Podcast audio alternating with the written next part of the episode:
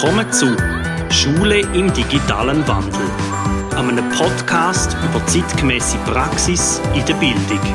Wir begleiten unsere Klasse auf dem Weg zur Digitalität und reden mit Leuten, die zum Thema etwas zu sagen haben.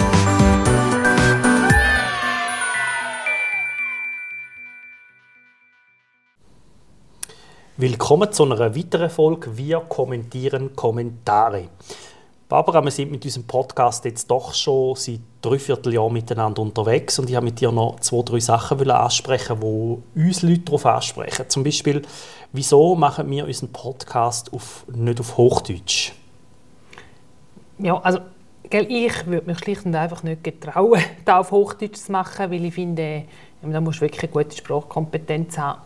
Wir, unser Herz schwätzt glaube mehr auf Mundart. Aber es ist klar, dass man da nicht so viele Leute erreichen, wie man könnte, wenn man würde den, da in Standardspruch machen. Ja, und also meine Überlegung war ja da auch noch, da haben wir, ähm, wo wir den Podcast gestartet haben, auch schon diskutiert. Ich glaube, wir müssen etwas machen für den Schweizer Markt, wenn man so etwas macht.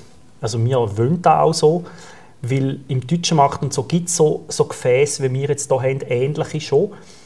Und da hat es wieder so eine Lücke gegeben, wo ich gefunden habe, das ist vielleicht gut, wenn die Leute von da ansprechen, was da für unterschiedliche Sachen sind. Weil gerade mit diesem Föderalismus, den wir haben, mit einzelnen Kantonen, ist nur schon da schwierig zum Abdecken und das macht es so einfach viel persönlicher, oder?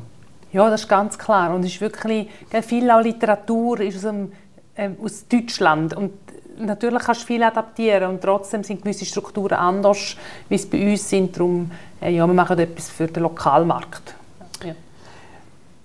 Was ich auch noch spannend finde, Barbara, was hat sich bei uns verändert, seit wir den Podcast machen?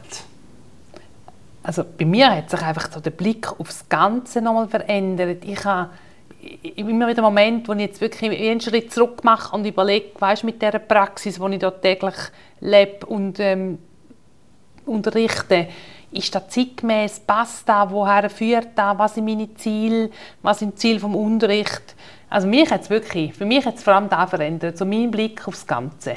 Bei mir auch. Ich würde sogar noch einen Schritt konkreter werden, weil ich habe jetzt, dadurch, dass wir natürlich jetzt auch wieder immer auf Themensuche sind für unsere Podcasts, gehe ich natürlich auch automatisch suchen, was ist so ein bisschen aktuell ähm, angesagt, was, was könnte sich wohin wie entwickeln. Und ich glaube, mein Unterricht hat noch nie so viele innovative neue Ideen gehabt wie in diesem Jahr.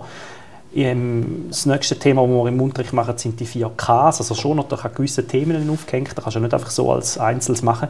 Aber dass ich nur schon meinen Unterricht jetzt mal anfange, ein bisschen nach diesen 4Ks ausrichten. Oder zum Beispiel die Lernkarte, die Lernlandkarte, die ich jetzt adaptiert habe auf das Thema Astronomie mit, mit ein paar Kindern. Oder auf, auf Tierthemen. Da ist etwas, was ich total neu entdeckt habe, was ich absolut lese finde. Weil Mindmap habe ich zum Beispiel nicht so les gefunden. Ich habe gefunden, ja, das ist gut zum Ideen sammeln, aber das lange nicht weiter. Und da kannst du wirklich eine Kompetenz abbilden. Und ich komme wirklich an neue Methoden an. Das finde ich mhm. mega cool. Ja, das finde ich auch. Da, mir, für mich stillt das Bedürfnis nach... Äh, nach mich weiterentwickeln, nach können vorwärts gehen. Weil eben, ich werde mit neuen Sachen konfrontiert, Sachen, wo ich auch denke, oh, das ist ein bisschen sperrig irgendwie. Aber sich dann nachher darauf einladen, damit auseinandersetzen, eine Haltung finden dazu, sich mit dir auszutauschen, das bereichert mich und meine Praxis sehr. Was ich ohne die nie gemacht hätte, wäre das Portfolio. Ich habe immer so gefunden, ah. und wir haben jetzt ja angefangen, seit dem Sommer ein fixes Entwicklungsportfolio zu machen. Ich habe ja das, äh, das Leistungsportfolio schon bei mir der Kompetenz passt. Dort, dort bin ich jetzt auch noch mal ein bisschen am Umwandeln, wenn es dann vielleicht wieder mal eine neue Klasse gibt im Sommer. Aber das Entwicklungsportfolio bei den Kindern, sie lieben es. Und ich habe nie gedacht, immer gedacht, das ist doch so etwas aufgesetzt. Weil überall, wo es so Interview hat zu dem Thema, hat immer gesagt, man muss die Kinder ein dazu zwingen. Ich muss die überhaupt nicht dazu zwingen. Ich sage einfach, machen drei Einträge etwas Sinnvolles und dann machen die da. Und die Frage ist dann, so kann ich noch am vierten und am fünften machen. Und sie wollen es vor allem an den älteren Gesprächen auch ungefragt zeigen. Also kann ich noch das Portfolio zeigen. Mhm. Und das zeigt auch, dass da ein gewisser Stolz ist, beziehungsweise einfach eine gewisse Freude am Lerngegenstand. Und ich glaube, wenn man da erreicht in der Schule und das auch so Ende sechste Klasse, jetzt, wo unsere Klasse jetzt drin ist, glaube ich, haben wir extrem viel gewonnen. Weil dann setzt ja. Pubertät ein und dann sind andere Sachen wichtig. Ja. Mhm. Aber wenn da immer noch zieht, ist schon ja. cool. Gell? Und die Grundlagen, die wir jetzt legen, gerade so bei der beginnenden Pubertät, die werden irgendwie ein verschüttet verloren gehen oder verge mehr vergessen, nicht verloren, mehr vergessen. Aber das kommt wieder. Wenn sie irgendwie im jungen Erwachsenenalter sind, dann auch im späteren Erwachsenenalter, diese Sachen, die Freude, die Erinnerung an die Freude am Lernen, der Stolz über die eigene Leistung, da, da wird nicht bleiben. Geben wir vielleicht noch rasch einen kurzen Ausblick. Was sind so die nächsten Schritte, die wir mit diesem Podcast machen für die, die es interessiert? Ähm, wir haben äh, noch eine Weiterbildung angefangen.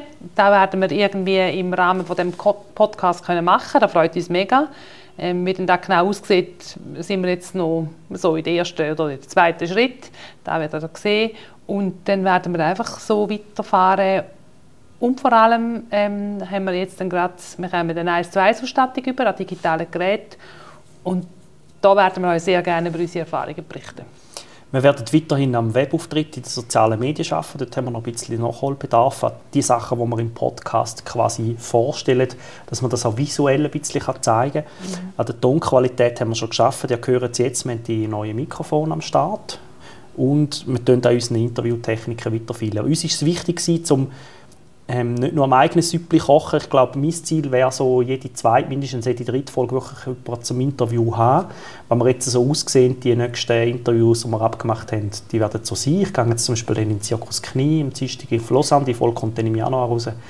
Also bin ich dann gespannt, was da noch alles für weitere Aspekte gibt. Mhm. Ja, da bin ich auch da bin ich sehr gespannt, ähm, was wir da noch alles können, äh, verwirklichen können. Sehr gut. In dem Fall hoffen wir, ihr bleibt dran. Danke euch fürs Zuhören und wir sehen uns bei der nächsten Folge, wo dann heißt, was bleibt in drei Schuljahren übrig? Danke. Danke.